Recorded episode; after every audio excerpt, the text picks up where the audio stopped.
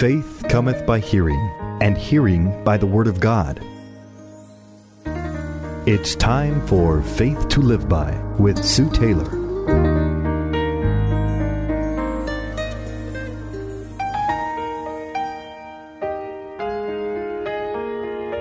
Thank you for joining me today on Faith to Live By. This is Sue Taylor. Today I want to continue talking to you women about being the sweetest fruit that God ever put on the vine. In yesterday's broadcast, I shared with you the wonderful characteristics of Mary, the mother of Jesus. I shared about her, submissi- her submission, her faith, and, and piety, her spiritual mindedness, and her maternal confidence, and love in her son Jesus. I also shared how Mary Magdalene and Jesus' mother were the last at the cross, how they stayed around to see where they would take the body of Jesus. Today, I want to share with you the characteristics of Mary Magdalene. Although she and Mary, the mother of Jesus, were worlds apart, Jesus bridged the gap. You know, he always bridges the gaps between uh, male and female cultures, differences, opinions, and relationships. Mary Magdalene was the woman whom Jesus had cast out seven demons. What a beautiful contrast that these two women were the last at the cross. The characteristics of Mary Magdalene are as um, still as powerful as the mother of Jesus. They're varied, but they're still as powerful. First, she was the recipient of a great salvation. She had been so delivered that she continued to follow Jesus with the twelve disciples from one town to another, which brings us to her second characteristic. She showed that her gratitude by ministering to Christ and to the disciples. Mark chapter 15, verse 40 tells how Mary Magdalene followed Jesus and cared for his needs. Are you grateful to Jesus, beloved, for what he has done for you? You know, sometimes we can go through the uh, the mundane or the busyness of life and forget to give him or to show him our gratitude of that great, great salvation that we too have received, like Mary Magdalene. We don't have to be women from whom seven demons were cast out. We can just be women with desires and needs that only Jesus can truly meet and satisfy. Thank Him today for your salvation, for that salvation is our salvation. Mary's characteristics was to show her gratitude through ministering to Christ. You, as a Mary, were saved to minister, not to just keep it to yourself. Ask the Lord to show you how you are to minister. For each one of us, it is different and it varies, except in the attitude of our minds and our hearts. We should always possess a gratitude of thankfulness for the great, you know, salvation that enables us to minister to Christ and to others.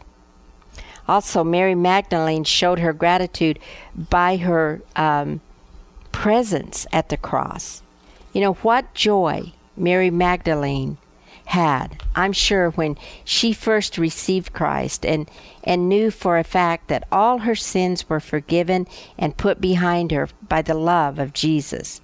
And he showed that joy through ministering, and she showed that joy through ministering to him by following him from town to town and, and helping to meet his needs.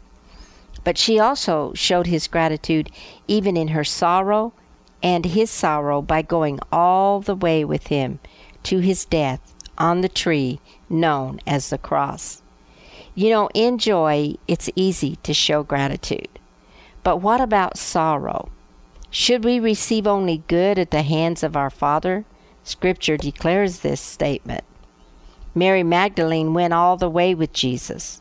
I am sure that her suffering to watch Christ upon the tree of Calvary was painful and even maybe confusing, just as the trials in our lives seem painful and confusing at times. But, beloved, don't abandon your faith and your gratitude to Jesus in the time of any great sorrow. For He has a plan, and He knows what He is after. Thirdly, Mary Magdalene also showed her gratitude by her presence at the tomb of Christ. Can you imagine that she probably thought all hope was gone, for she had lost the one to whom her salvation had come? She had lost the one to whom her life of, of ministry held meaning and hope. And yet, yet, even in his death and burial, Mary continued to show the characteristic of gratitude. What a beautiful, grateful heart that this soiled woman, so to speak, had, and she owed it all to Jesus, her Savior. And she didn't abandon him even when all hope seemed lost. And I believe because of her grateful heart and her gratitude for all that Christ had done for her, he appeared to her first after his resurrection. It's recorded in Mark 16 9. It said, Jesus rose early on the first day of the week. He appeared first to Mary Magdalene, out of whom he had cast seven demons. And not only did he appear first to her, but she was also given a wonderful revelation. That revelation was Jesus himself risen from the tomb of the dead.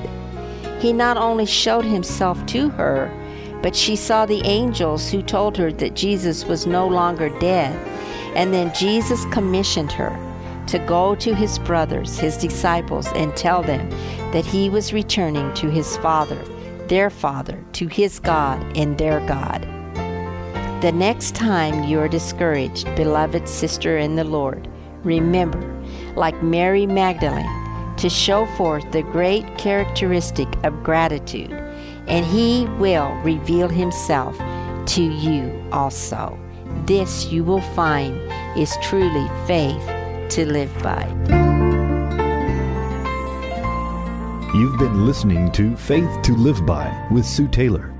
If you would like to write with your comments or to request a copy of this program for an $8 donation, write Sue Taylor, 10827 Highway 86 East, Neosho, Missouri 64850. Sue Taylor is a member of the KNEO team and a keynote speaker at several church and women's events throughout the four state area.